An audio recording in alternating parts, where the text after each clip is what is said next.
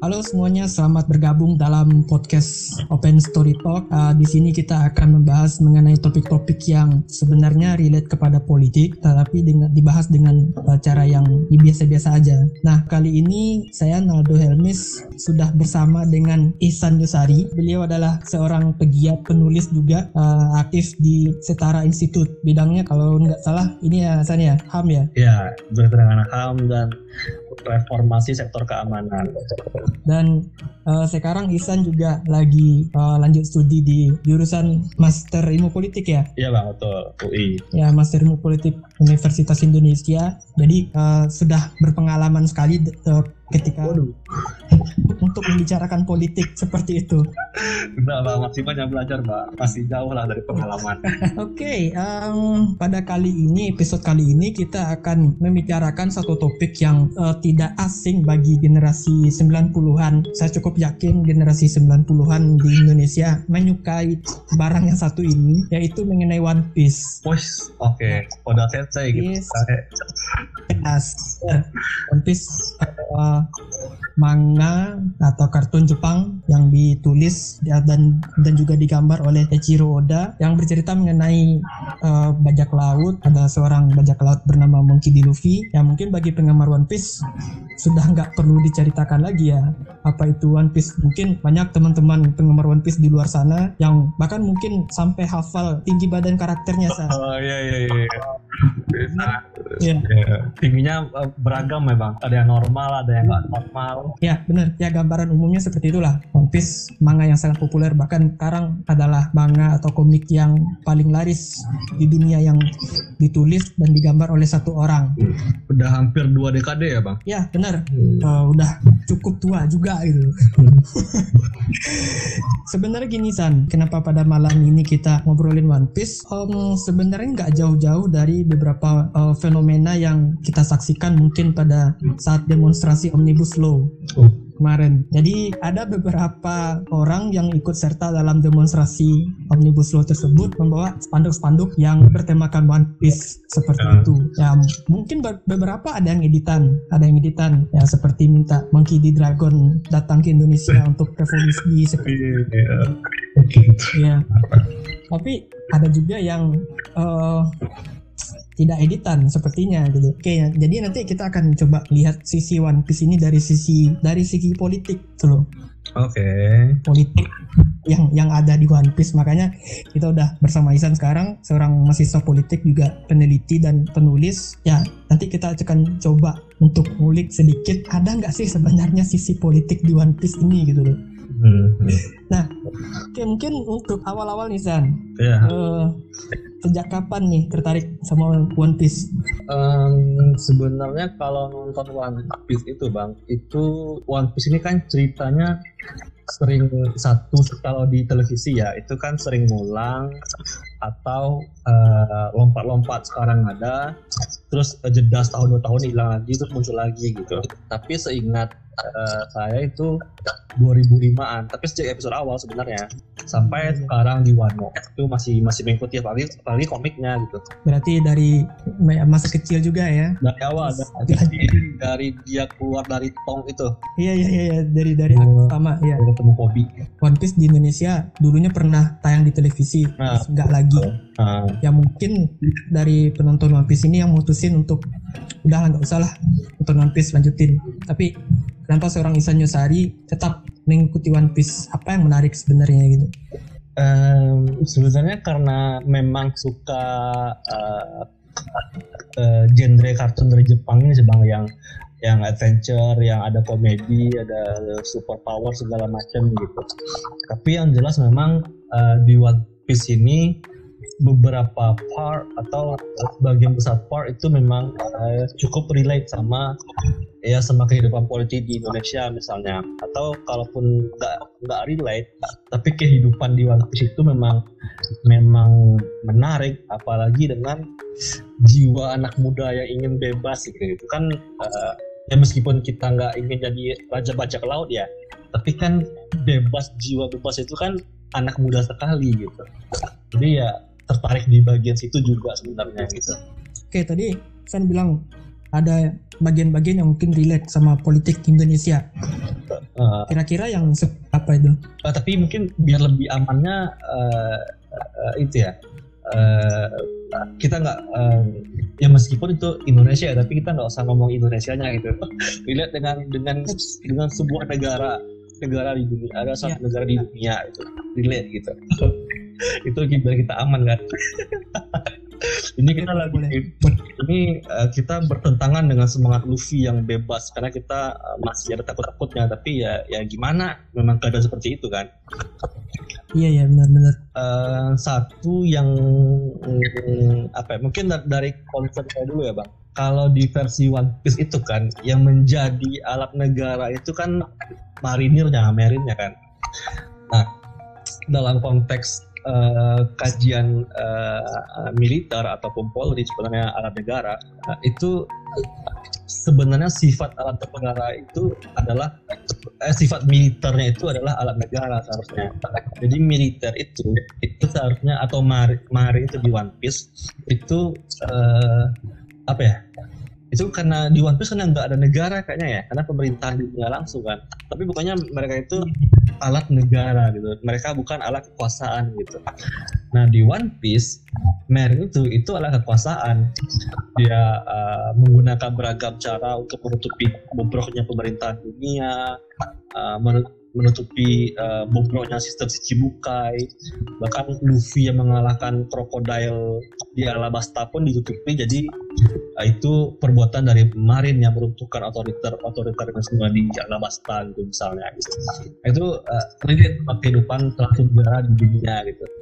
Zimbabwe atau di mana gitu Iya, kekuasaan yang korup itu kan bisa saja terjadi di mana-mana kan. Iya. kan. Uh -uh banyak banyak ada banyak tempat nah, ada berbagai negara di dunia ini yang yang mungkin kalau kita pinjam sistem si cibukanya One Piece lah ada bajak laut yang seharusnya hidup bebas tetapi justru uh, digunakan oleh pemerintah dunia untuk melindungi uh, mereka tetapi justru menyalahgunakan kekuasaan yang sudah dipercayakan oleh pemerintah dunia itu lagi untuk hmm. atau mungkin bahkan mengkudeta negara gitu ya bisa dipandang gini bang, si Cibuka itu menjadi kelompok kriminal yang dipelihara oleh negara, oleh pemerintah dunia kalau di One Piece kan. Jadi misalnya yeah.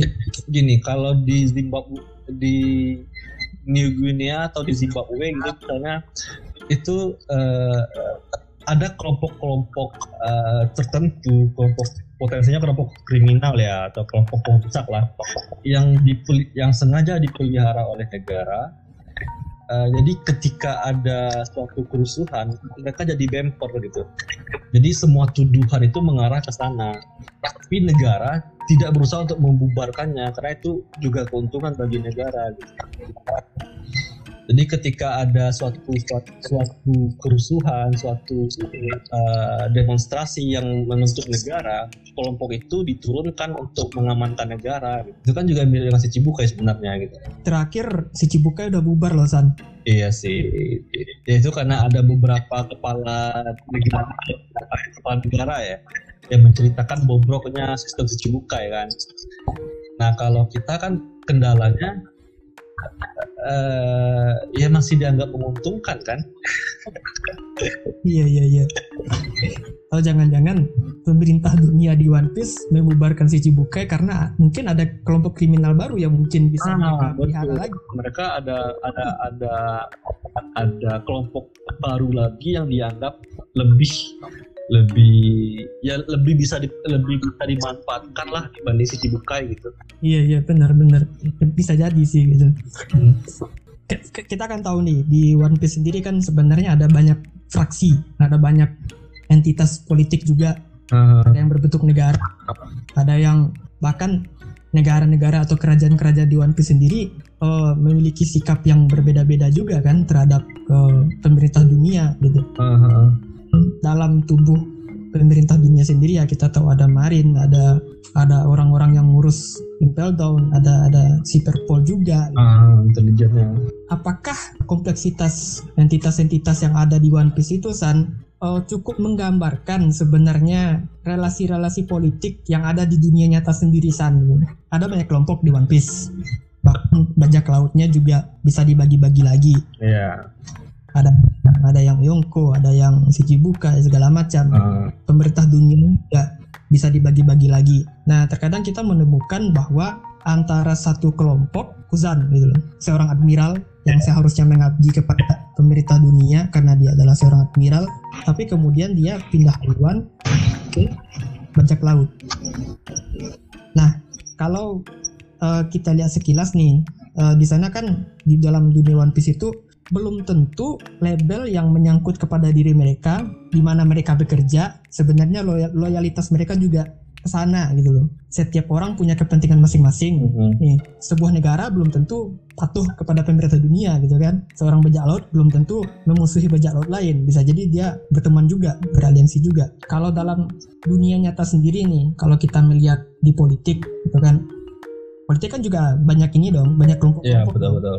Kelompok-kelompok, banyak fraksi-fraksi, banyak kepentingan-kepentingan juga. Nah, menurut Isan, apa yang digambarkan Oda itu relate nggak sama dunia nyata? Betapa orang memperebutkan kekuasaan seperti itu. Iya, kalau dibilang uh, relate, memang relate bang. Karena uh, karena itu juga ya yang bikin ki- banyak penggemar One itu salut sama Oda Sensei gitu kan. Karena dia bisa uh, uh, menggambar alur cerita dengan berbagai macam aktor atau uh, orang-orang di, dal- di dalam anime tersebut dengan uh, perspektif yang berbeda-beda, kepentingan yang berbeda-beda. Tapi yang penting Oda bisa menggambarkan bagaimana dinamika politik itu berjalan gitu. Uh, tapi dinamika politik itu berjalan tidak semata-mata berbasis politik praktis, tapi juga ada perbedaan perspektif dan idealisme gitu. Misalnya kalau kita lihat uh, yang abang bilang tadi Kuzan gitu, Kuzan, Sakazuki dan uh, siapa yang lagi yang kekuatan cahaya, yang admiral ah, Borsalino gitu. Mereka itu kan memiliki perspektif keadilan yang berbeda-beda gitu. Misalnya kalau Kuzan uh, dia masih masih rela masih masih berkenan untuk membebaskan atau melepaskan Luffy sama Robin gitu. Tapi kalau Sakazuki oh langsung bunuh gitu kan. Jadi Oda bisa menggambarkan dinamika politik itu berbasis perspektif dan idealisme gitu. Dalam konteks dunia nyata misalnya itu juga terjadi gitu. Eh, Berbagai dinamika politik eh, itu memang memang juga ada yang berbasis politik praktis dan idealisme gitu. Nah serunya kalau di One Piece ini eh, kita bisa melihat bagaimana people power itu, people power. Eh, misalnya yang konkret itu eh, di uh, Dressrosa itu kan eh, setelah eh, setelah diketahui bobroknya atau eh, diketahui bagaimana eh, raja itu dikudeta itu kan people power muncul gitu. Mereka malah meminta kembali raja itu Iya. untuk untuk eh, untuk naik tak naik takhta gitu. Dan semua memberontak kepada Doflamingo beserta seluruh bawahannya gitu. Nah yang seperti itu di berbagai dunia juga ada gitu jadi Oda itu bisa uh, mengaplikasikan dinamika ke politik di dunia, di dunia nyata dengan ke dalam karyanya gitu. Nah itu keren. Gitu. Uh, ini sepertinya ya yang yang yang abang Hmm. tangkap ya. Ada apa ya mungkin ideologi-ideologi Ah, tertentu yang coba untuk disampaikan Oda melalui One Piece. Misalkan seperti kesetaraan gender dan uh, ya mungkin LGBT rights Oh, iya. itu. Karena di Piece Oh, ini iya. kan Ivankov sendiri kan Ah, revolusi. betul. ya dan pasukan revolusi sepertinya ingin mengubah norma-norma tertentu Iya. yang yang dianut dunia One Piece pada saat sekarang seperti itu. Nah, gimana Isan melihat identitas di One Piece ini? Eh. Mungkin karena ini Penting apa? karena ini kali ya eh, jiwa, dasar dari jiwa Oda itu seperti Luffy bebas gitu. Jadi dia eh, berceri menceritakan sesuatu dalam karyanya sebebas mungkin gitu. Ya buktinya Oda kan nggak apa ya? Ada, eh, kalau nggak salah ada ada ketika itu eh, fans yang bertanya kenapa Oda eh, bercerita eh kenapa tokoh-tokoh di di One Piece itu banyak yang nggak normal gitu? Tingginya segala macam. Oda itu jawab ya saya nggak nggak menggambar One Piece itu ada di bumi sehingga saya bebas mau menggambar apa saja gitu. Tingginya sekian beratnya sekian nah itu. Jadi Oda itu memang eh, dasarnya memang memang berjiwa bebas gitu. Begitu pun dengan karyanya gitu. Nah tapi isme yang paling eh, yang paling menonjol ya kalau menurut saya bang itu antara ya. keadilan melawan kebebasan gitu. Uh, keadilan versi marinir dan kebebasan versi pasukan revolusioner gitu. Yang paling kelihatan itu ketika misalnya waktu uh, Sambo uh, bertarung melawan uh, siapa yang cita ini Cyber, Cyberpool gitu. Uh, waktu uh, melawan uh, aduh siapa yang kekuatan emas ini bang? Yang movie Oh itu ya, oke, okay, ah, ya, iya ya, si ah, Tesoro, Tesoro, Grand Tesoro gitu kan. Jadi waktu itu waktu si Luffy sedang bertarung dengan Grand Tesoro kan tiba-tiba uh, Cyberpool datang gitu kan. Nah lalu tiba-tiba uh, waktu Lucy mau menyerang tiba-tiba Sabo muncul gitu. Nah uh, si Lucy bilang gini, apakah ini keadilan menurutmu? Terus Sabo jawabannya keren bukan ini kebebasan. Gitu. Wah itu kan pertarungan yang yang yang memang head to head gitu kan. Benar-benar itu jadi itu memang sangat kelihatan iya, iya. gitu antara kebebasan melawan uh, tapi kalau bedanya kalau Luffy Luffy itu memang memang spiritnya memang spirit uh, pasukan revolusioner bebas gitu kan. Tapi dia nggak menempatkan itu sebagai gerakan sosial kayak pasukan revolusioner gitu kan. Kalau pasukan revolusioner kan uh, kebebasannya itu memang diapain untuk seluruh negara-negara yang terjajah gitu. Nah yang makin risetnya adalah ketika uh, pemerintahan dunia melalui Marin itu menghegemoni definisi dari keadilan gitu. Sehingga adil menurut mereka belum tentu adil sampai kepada di bawah gitu kan. Nah itu kan memang memang berbahaya uh, dominasi definisi dari sebuah negara gitu. Iya iya iya. Bahkan sampai uh, melarang pengetahuan pengetahuan ya, tertentu ya saya ya? Uh, lagi-lagi uh, berhubungan kan dengan cerita di dunia nyata gitu. Ketika negara berusaha membatasi uh, hak ingin mengetahui warga negaranya dengan uh, dengan yang membakar buku, membakar berusaha menghalangi informasi tertentu, uh, ya gitu. Relate lagi kan lagi-lagi. Iya iya. Mana mungkin praktek-praktek sensorship itu sebenarnya udah hmm. udah lama kan dari zaman Alexander Agung sebenarnya sudah di, di, dilaksanakan seperti itu. Ini kalau menurut hmm. saya Nisan yang digambarkan di One Piece itu uh, sangat klasik sekali. Hmm. Sangat gimana gimana? Sekali. Bisa kayak pemikiran-pemikiran yang benar-benar realis seperti Machiavelli, oh. seperti Hobbes. Kalau misalkan kita tidak bisa menciptakan, tidak menciptakan sebuah kekuatan yang kuat, sebuah sebuah sebuah uh, kekuasaan yang kuat, sebuah negara yang kuat, maka negara itu bakal kacau. Uh, Krokodil misalkan di Arabasta, di awal-awal kan dia mencoba untuk menghadirkan kelompok-kelompok tertentu yang seolah-olah musuh, bajak laut, bajak laut recehan, terus mengacau di Arabasta, kemudian krokodil muncul sebagai uh. hero gitu kan, untuk untuk menjaminkan rasa aman kepada rakyat di Arabasta itu sendiri. Nah, di sana kalau saya melihatnya sebuah kekuasaan negara itu menggunakan apa ya, menggunakan kekuatan militer, menggunakan kekuatan tempur, melanggengkan kekuasaannya uh, dengan cara menjaminkan rasa aman tadi. Kontras dengan si Cobra yang tidak bisa menjaminkan apa-apa, pada akhirnya rakyatnya pengen kudeta seperti hmm. itu. Ya, apa ya? Beberapa contohnya yang konkret itu kan kayak uh, Alabasta, Dressrosa ya. Itu kan uh, pengambilan kekuasaan itu kan by design gitu. Uh, apa ya? Kalau Alabasta seperti yang Bang bilang tadi, kalau Dressrosa kan melalui fitnah gitu ternyata uh, orang-orang tahu yeah. orang cariku itu uh, berlaku seperti itu karena uh, dari dirinya sendiri gitu kan padahal di belakang itu ada ada Doflamingo yang bermain gitu jadi banyak sekali yang Oda itu memperlihatkan bahwa pengambil alih kekuasaan itu uh, di mana pun akan dilihat gitu by design by melalui fitnah gitu itu memang, bakal kelihatan gitu.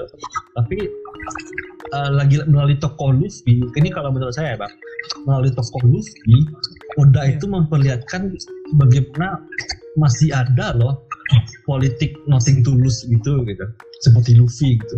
Luffy itu kan berpolitik bukan melalui kekuatan tempur atau seperti apa gitu. Karena ya seperti yang dibilang uh, Mihawk Luffy itu ber, merupakan apa ya orang yang paling berbahaya gitu. Karena dia itu bisa merubah lawan menjadi kawan gitu. Itu kan apa ya itu kan politisi ulung kan harus seperti itu gitu.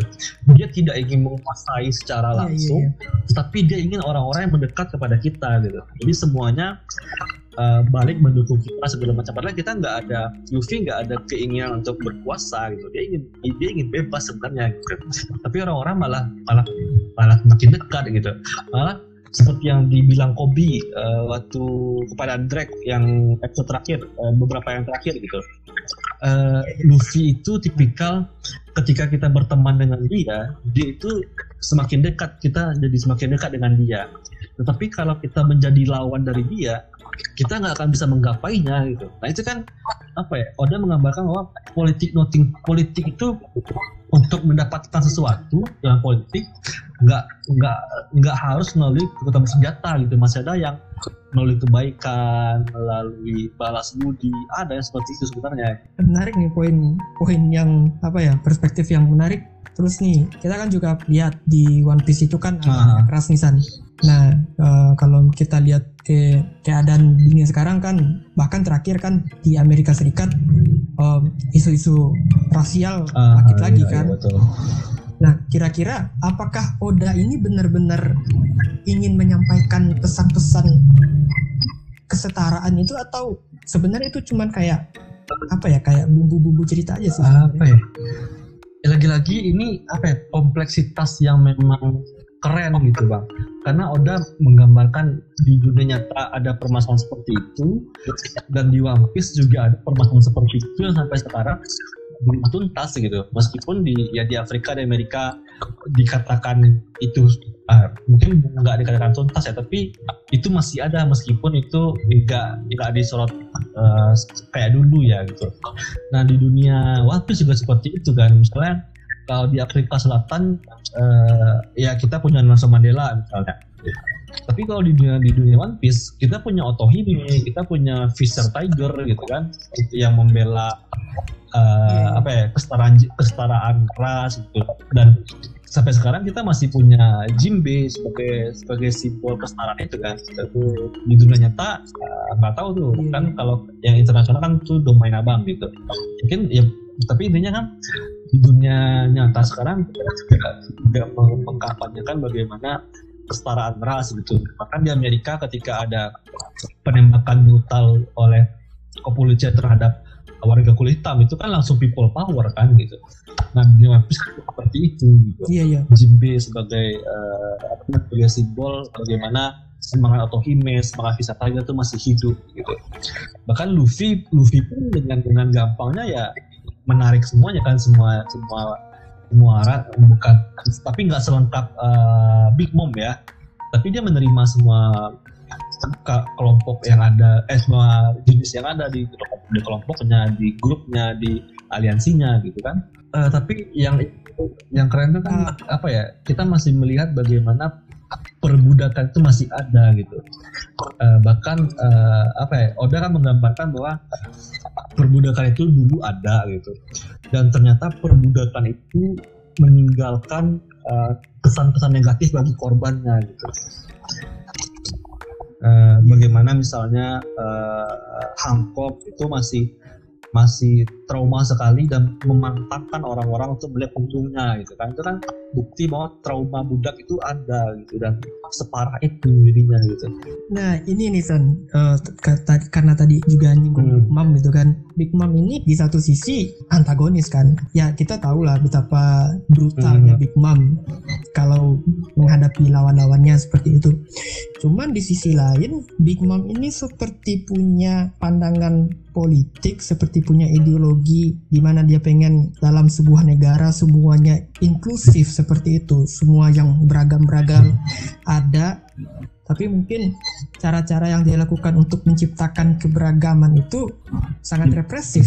Gimana Iya kalau dalam konteks inklusif Uh, saya sepakat bang, karena ya misalnya Big Mom aja tertarik dengan King dari King uh, si Kaido kan, karena melihat bahwa ras King itu iya. harapnya udah punah, tapi King masih ada gitu.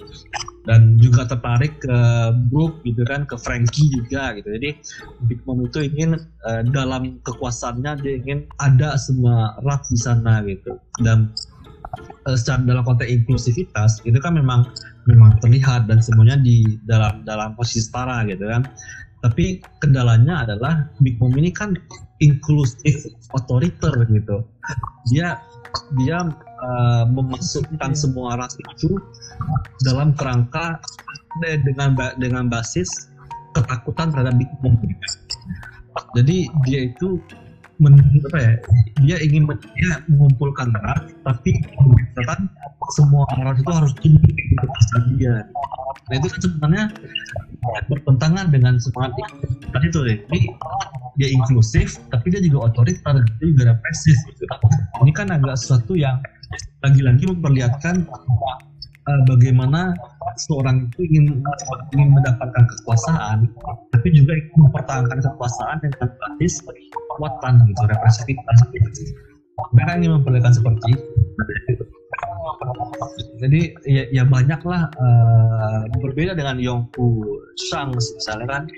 Shangs itu uh, bukan Sang dulu deh uh, Kurohige misalnya. Dia kan ingin kalau Big Mom okay. mendapatkan kekuatan melalui eh mendapatkan kekuasaan melalui kekuatan dia kalau Kurohige dia kan ingin mendapatkan kekuasaan tetapi melalui kekuatan yang datang dari eksternal gitu ya uh, buah iblis misalnya gitu dia mengumpulkan berbagai macam buah iblis untuk uh, pasukannya dan lalu menggunakan buah iblis itu untuk menaklukkan berbagai wilayah gitu misalnya gitu. Itu kan agak berbeda pola dengan Big Mom gitu. Uh, ini ya mungkin ya ketika ada kalau Kurohige itu mungkin ibaratnya ketika ada sebuah negara pengen menunjukkan uh, dominasi atau atau posisinya di level internasional itu melalui ah bisa.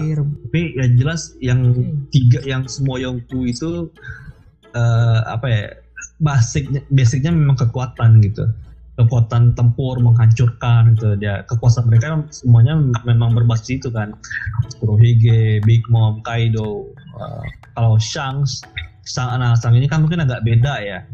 Karena dia uh, dia dia memiliki wilayah sendiri tapi sampai sekarang kan karena masih misterius sekali ya. Jadi kita belum tahu sepak terjangnya dalam penaklukan wilayah seperti apa gitu. Nah kalau si ini gimana? Si Rohige ya dia manusia terkuat oke okay. tapi kan dia juga bangun kekuatannya dari ke kekeluargaan Big Mom juga sih sebenarnya kan ya dalam dalam dunia nyata itu kan keluarga nasab atau klan seperti itu kan juga bisa jadi ini kan jadi sumber kekuatan kan Iya betul. Atau gimana? Uh, ah ya. Uh, berbeda kan kalau Shirohige keluarganya kan berbasis ideologis kan sebenarnya gitu. Tapi berbeda dengan Big Mom memang memang uh, biologis basis keluarganya kan. Uh, nah bedanya kalau apa ya kalau uh, saya bilang bang Shirohige ini kan mungkin ada 11-12 dengan Luffy bang karena dia memang berjiwa bebas juga kan sebenarnya. Tapi dia tujuannya memang untuk mencari keluarga. Itu kan udah diceritakan dari awal bahwa dia tuh nggak tertarik dengan dengan One Piece dia nggak tertarik dengan kekuasaan dia cuma tertarik dengan keluarga. Karena dia itu yang dia butuhkan gitu kan.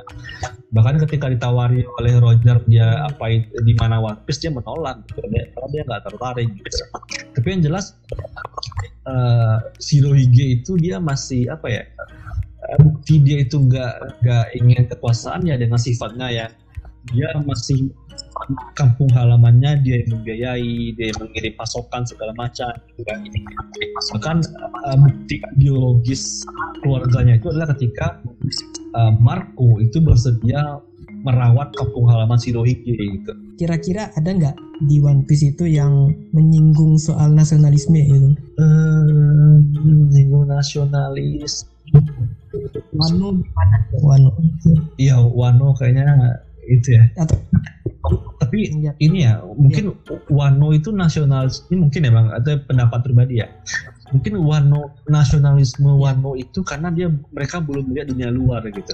Oke. Okay. Tapi ya ya itu kan me memang memang mirip dengan kultur Jepang kan sebenarnya Wano itu gitu. Bagaimana mereka memandang negara mereka sendiri gitu. Uh, apa ya? Kalau karena kalau One Piece ini kayak kayaknya karena pembahasan nasionalismenya kayaknya agak kurang ya bang kalau One Piece ini.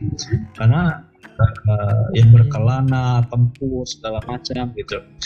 Tapi gimana menurut Bang misalnya gini, perspektif keadilan dari dari Mary itu yang dipukul rata kepada seluruh negara di di One Piece gitu Bang. Itu dalam konteks uh, relasi antar negara itu gimana Bang? Kalau kita bicara tentang hubungan hmm. antar negara ya, nggak ada yang sepakat soal adil itu hmm. apa san. Adil itu yang seperti apa gitu. Ketika misalkan um, Uni Emirat Arab membuka hubungan diplomatik dengan Israel dengan tujuan akhir adalah uh, terciptanya perdamaian hmm. di Timur Tengah. Di satu sisi kita bisa melihat keadilan di sana, tapi pertanyaannya adil bagi siapa? Bagi bangsa yang seperti apa? Justru menarik ketika Oda menghadirkan perspektif-perspektif keadilan yang nah, sangat ya. beragam. Jadi di sana pembaca atau penikmat One Piece ini diajak berpikir dan dan bertanya, ini adil buat yeah. dulu nih gitu. ketika uh, ada salah satu apa ya salah satu pidato Do Flamingo yang agak epic juga siapa pun yang menang ya itulah oh, iya, gitu. Nah kalau kita lihat di hubungan internasional sendiri sistem yang yang apa ya sistem di mana negara-negara ada 190-an negara hadir di sana itu kan bisa dikatakan pada awalnya adalah bentukan beberapa negara kan beberapa negara yang memenangi hmm. perang dunia perang dunia kedua hmm yang mereka bangun sistem. Tapi kemudian negara-negara berkembang ya termasuk Indonesia mencoba untuk membangun sistem yang lebih adil lagi san. Misalnya karena di PBB itu kekuatan tempur itu berada di tangan Dewan yeah. Keamanan kan? Dan mana Dewan Keamanan ya notabene adalah penang, pemenang perang gitu kan pemenang perang dunia dua gitu. Uh, kemudian negara-negara berkembang seperti Indonesia coba untuk membangun sistem yang lebih adil di PBB melalui majelis umum jadi di sana porsinya negara-negara berkembang diajak semua untuk bikin koalisi besar seperti itu. Oda cukup mampu sih sebenarnya untuk menggambarkan adil itu tergantung dulu untuk siapa hmm. dulu gitu. Itu eh, lagi-lagi kita selalu ya Oda bisa bisa se apa ya seluas itu berpikir mengenai dinamika dinamika politik yang di dunia gitu apakah itu pertempuran ideologi atau pertempuran definisi atau dinamika apa gitu. Nah, ini dalam masih dalam konteks HI bang. Iya iya. Bagaimana bang melihat posisi Tenryubito di di di One Piece gitu bang? Karena kan ya kalau di dunia nyata mungkin juga ada kan karena barangkali uh, adanya Tenryubito itu kan di One Piece itu kan apa ya mungkin bisa disebut konspirasi bagi akar rumput di One Piece gitu. Karena mereka keturunan dewa mereka iya. asumsi mereka apa gitu. Itu kan bagi orang-orang yang menentang itu kan bisa dianggap konspirasi sebenarnya gitu. Atau ternyata di atas sendiri itu masih ada lima orang lagi gitu. Masih ada satu orang lagi gitu. Itu kan apa ya uh, apa ya uh, shadow eh penguasa bayangan lah nah gitu. Kayak yang dari penguasa mereka sebenarnya gitu. Ini kan uh, back to sama front jadi kan gitu. Padahal bisa bisa seperti itu karena kan di dunia itu kita nggak tahu nih. Uh, kita ya kita masih punya uh, ya yang Yahudi Yahudi kaya itu lah orang itu orang kafir dan segala macam gitu. Kan ya itu. Gini Sam kalau kalau abang melihatnya nah ada perbedaan signifikan antara dunia yang yang diciptakan Oda dengan dunia yang biasa di bahas di hubungan inter internasional mm -hmm. kan? Um, di hubungan internasional sebenarnya nggak ada yang namanya pemerintah dunia nggak ada. PBB itu juga nggak bisa dibilang pemerintah dunia seperti itu.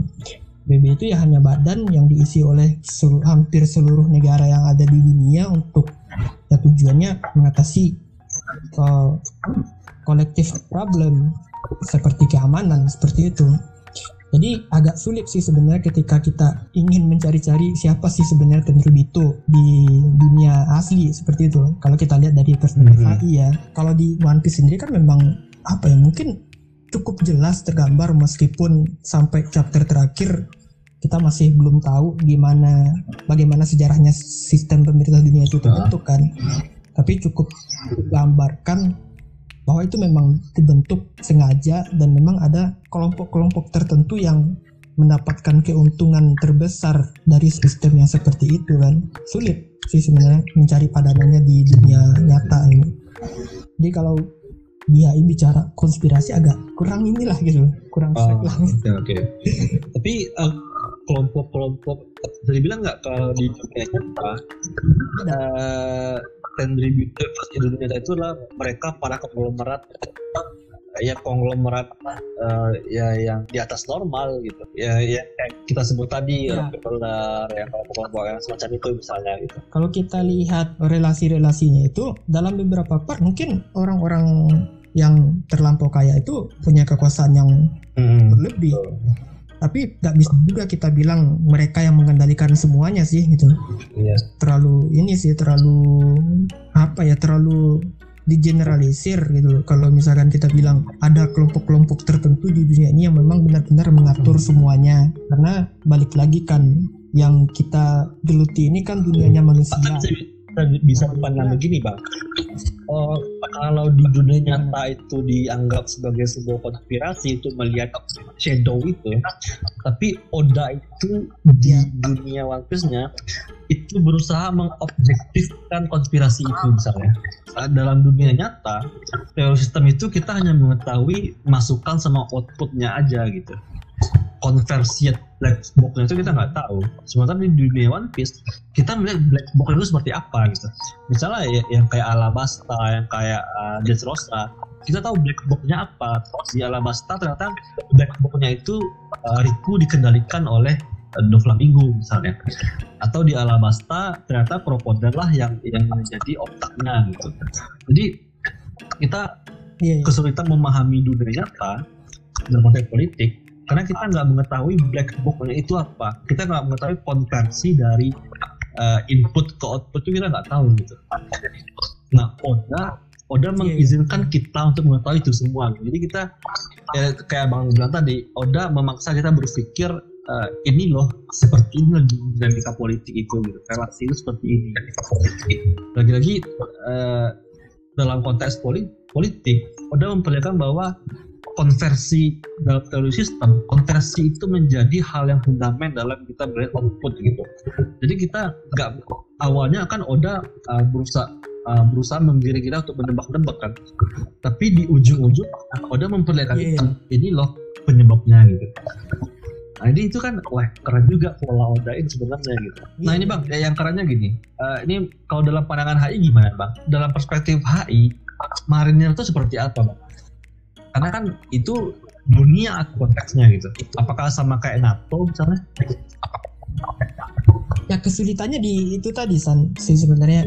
Karena kalau di, di One Piece kan Marinir memang sengaja dibentuk oleh pemerintah kan pemerintah mm -hmm. dunia tadi. Sementara di HI sendiri yang namanya pemerintah dunia itu yang yang nggak ada loh gitu. Di HI itu kan ada aktor san. Dan aktor itu ada negara, ada NGO, organisasi internasional ah. segala macam. Terkadang aktor-aktor non negara ini memiliki power yang lebih dominan dibandingkan negara. Yang misal ada organisasi internasional yang sangat kuat mampu menyetir kebijakan negara-negara kecil. Sementara di dunia One Piece semuanya itu bisa kita anggap aktor. Jadi misal gini loh, kalau Yonko mungkin kita bisa asumsikan itu negara-negara kuat ya mungkin seperti AS, Cina, Rusia seperti itu. Sementara kalau Marin sendiri, saya nggak berani bilang pasukan Dewan Keamanan yeah. sih gitu kan. Mungkin lebih ya, mirip NATO lah gitu atau koalisi-koalisi lain yang digunakan oleh negara-negara untuk intervensi ke negara lain. Tapi kan Marin itu kan uh, jelas under pemerintahan dunia, bang. Maksudnya uh, sulit juga dibilang untuk kalau mengintervensi negara lain. Uh, ya gimana ya? Masa pemerintahan dunia mengintervensi negara lain gitu? Karena memang dari dari apa ya dari dari fundamennya itu sistem negara di dunia One Piece itu jauh berbeda dengan ini dengan dengan di dunia nyata. Oh iya ini ini unik bang. Kalau menurut abang kenapa di One Piece itu nggak ada uh, angkatan darat atau uh, kepolisian. Karena kan lokusnya kan nggak cuma di laut juga ada di darat kan gitu. Menarik sih karena ya walaupun namanya cerita bajak laut tapi kebanyakan pertempuran uh, di darat kan. Kenapa hanya ada angkatan laut? Karena di di, di laut itulah panggung kekuasaannya san. Hmm.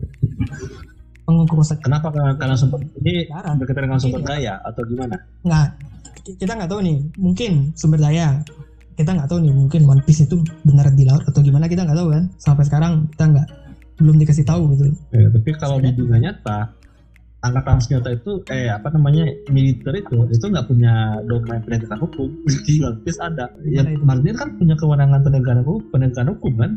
Melalui dokumen keadaan sementara di nyata Iya, iya, iya. yang namanya penegakan hukum itu tugas positioning polisi kepolisian. Penangkapan segala macam itu kan Iya, polisian iya. ini di marinir di One Piece marinir semua Ya jangan-jangan One Piece-nya itu memang di laut.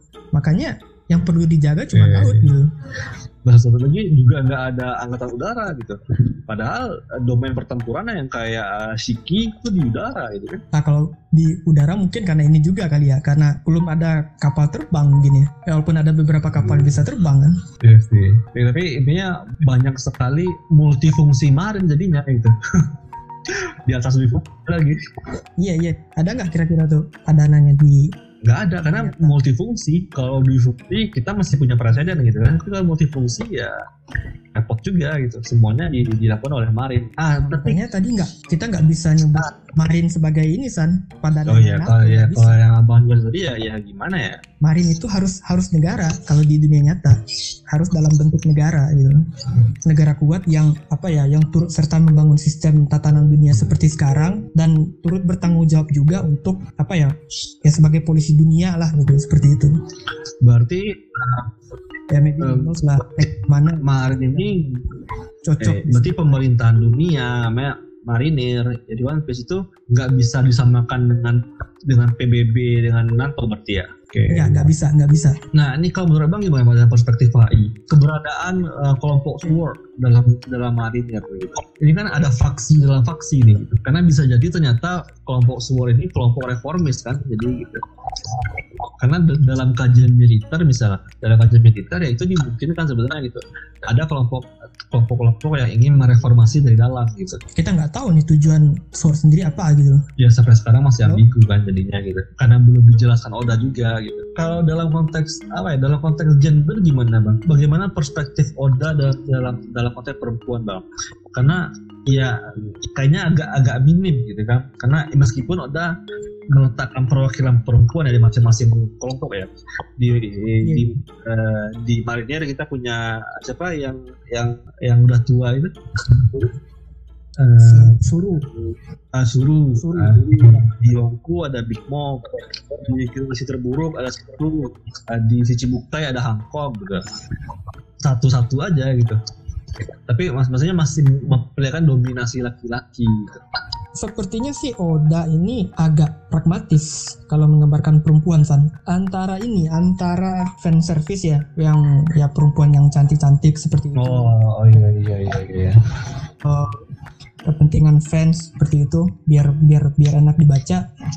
Tapi nggak tertutup kemungkinan Oda ini juga menyampaikan pesan-pesan untuk mengajak kita berpikir untuk meredefinisi perempuan, peran-peran perempuan. Kebanyakan perempuan-perempuan yang kuat di One Piece itu bukan yang cantik, cantik dalam dalam artian pendapat mayoritas fans ya seperti Iya, itu. Perempuan paling kuat Big Mom, ya kan? Iya betul betul. Terkadang penggambaran karakter-karakter perempuan kuat itu jauh berbeda dengan karakter-karakter perempuan cantik dalam artian komersil kan. Hmm, iya iya iya. Nggak harus langsing. Kita lihat inilah karak dari karakter Dadan. Oh dadan. Gua angkatnya dulu. Iya. Ah. Nah bisa dibilang ya dia karakter yang kuat single parent kan. Bisa dibilang seperti itu. Single parents. Dan membesarkan tiga orang yang perangainya astagfirullah lah. itu. Si R. Seperti itu. Jadi ada ada pesan-pesan yang apa ya yang yang yang coba digambarkan Oda bahwa perempuan itu punya peran dan sepertinya tidak harus peduli dengan penampilan Hmm, iya. menurutku itu Hmm. walaupun yang disebut sebagai perempuan paling cantik di One Piece itu ya mungkin juga eh, kalau ada cosplaynya ya mungkin juga cantik di dunia nyata seperti itu cuman nggak banyak san walaupun ada karakter-karakter perempuan kuat tapi nggak banyak Iya. ah. kebanyakan orang kayak cuma simbolik aja kan? dalam perspektif perempuan peran perempuan ya udah eh, ya menempatkan satu satu satu satu satu. Ya meskipun eh, secara alur cerita mereka berperan penting ya gitu. Tapi secara kuantitas sampai sekarang kita belum melihat aksi suruh oh iya tapi tapi kan meskipun aksinya belum dilihat tapi kan narasinya juga udah disebutkan gitu bahkan suruh itu yeah. yang paling ditakuti oleh Novel Pingu gitu. Tapi lagi-lagi bang keunikan Oda ini uh, ketika kita melihat bahwa masing-masing kekuatan itu bertempur ada pemenang tapi lagi-lagi Oda mengembalikan kejaksaan gitu bahwa kekuatan yang paling kuat itu bukan uh, basisnya haki bukan basisnya uh, buah iblis tapi cinta gitu. itu keren loh. Misalnya bagaimana iya, iya. Nami itu bisa menghajar Luffy sampai sampai sampai seperti bengkak-bengkak gitu. Bagaimana Gap bisa membuka Luffy bisa kesakitan pukulan cinta atau gimana. Itu kan wah udah mengembalikan semuanya ke dasar. Dan Oda sendiri kan terkadang di komentar-komentar uh, apa ya penikmat-penikmat One Piece terkadang kan juga dikritik. Karena karakter dianggap karakter-karakter perempuan yang digambarkan Oda itu kalau yang perempuan muda itu mirip-mirip. Kayaknya dibilang Vivi itu Nami yang rambutnya biru Rebecca Nami yang rambutnya pink seperti itu. Dikritik juga gitu ya karena ini kali ya apa ya sebenarnya nggak cuma di One Piece yang gitu bang. Karena kan pola dasar anime Jepang itu bermain di wajah terutama di mata. Ya karena kan anime Jepang ini kan memainkan ekspresi kan jadinya gitu. Jadi ya, kalau untuk itu ya, ya konsekuensinya memang harus bermain di wajah gitu. banyak yang mirip lah mata besar lah tapi ya lagi, iya, iya. lagi kita melihat bahwa Oda itu partisipatif gitu dia dia mengakomodir berbagai masukan berbagai masukan dari fans. Itu kan tipe itu kan nah, bagus sekali partisipatif juga dia mendengarkan yang yang, harus dengar gitu uh, ngomongin soal perempuan lagi nih kalau karakternya si Yamato. Yamato oke. Okay. dia kan disebut putranya kan putranya Kaido kan. Uh, tapi nyatanya dia bukan. Kayaknya di sini Oda pengen memberikan pesan bahwa perempuan itu juga bisa bisa kuat loh seperti itu. Betul. Iya dengan dengan dengan kehadiran Big Mom sebenarnya udah udah membantahkan perempuan itu lemah sebenarnya karena dia menjadi penguasa loh ditakuti juga Yongku lagi Big Mom mungkin kalau kita ini ya kalau kita masuk ke uh, main-main dekonstruksi hmm? ya mungkin kita bisa mendekonstruksi lagi. Sebenarnya apa sih makna sun itu makna anak laki-laki itu? Hmm. sama kayak mungkin uh, di dunia di dunia nyatanya mungkin gini san. Sebuah kerajaan kan umumnya dipimpin oleh raja. Karena namanya kerajaan kan? Nggak ada yang namanya keratuan.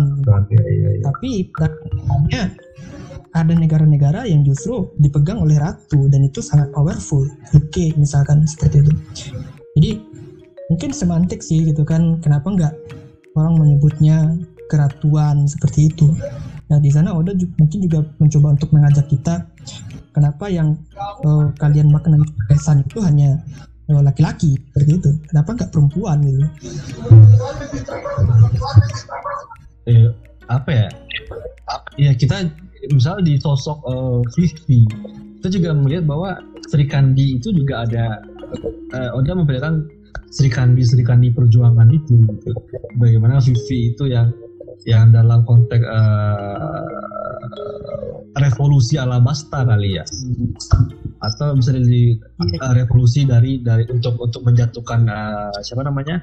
Uh, krokodil lah gitu peran uh, Vivi yang yang mencari masa, mencari uh, galangan dukungan, mencari uh, aliansi segala macam. Gitu. Sampai akhirnya Vivi itu yang dipercaya gitu kan untuk uh, eh, ya meskipun masih ada orang tuanya ya. Tapi kita masih melihat bahwa dalam konteks revolusi sekalipun perempuan itu juga berperan penting gitu dan pola itu juga dipakai di Dressrosa kan? Melalui yeah. sosok Rebecca. Dan apa ya? Dia yang terus satu, satu lagi melalui sosok uh, sosok Robin juga kita melihat bahwa uh, ilmu pengetahuan itu bukan hanya dikuasai oleh laki-laki gitu. Maksudnya perempuan ya, bukan hanya dalam konstruksi kulkas sumur tapi juga ilmu pengetahuan gitu. Bahkan uh, seorang Luffy pun dia itu meminta saran ketika ada persoalan serius dia hanya meminta saran kepada Robin gitu misalnya ketika uh, yang paling kentara itu ketika uh, menyebut orang tuanya Luffy gitu Luffy uh, padahal yang yang yang berekspresi kaget itu uh, ya kayak Sanji, Sanji, Nami, ya Frankie gitu. Tapi Luffy malah menanya itu ke Robin gitu. Kita melihatkan bahwa seorang Luffy yang berjiwa bebas itu menempatkan Robin itu juga sebagai perempuan yang setara dengan laki-laki yang untuk ilmu pengetahuan gitu, minta saran gitu. Bahkan Sanji ya apa ya dalam konteks Sanji Nakpur itu dikuasai laki bukan perempuan lagi gitu.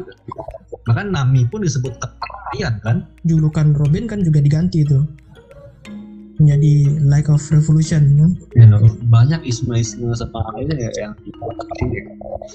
keren keren banget jadi yeah. perspektif juga kita membahasnya dari segi gender segi politik segi HI keren Oda ini pokoknya dan yang gak kalah menarik juga Oda itu juga mencoba untuk mengkritik tahayul melalui Skypia. Oh, Oke. Okay.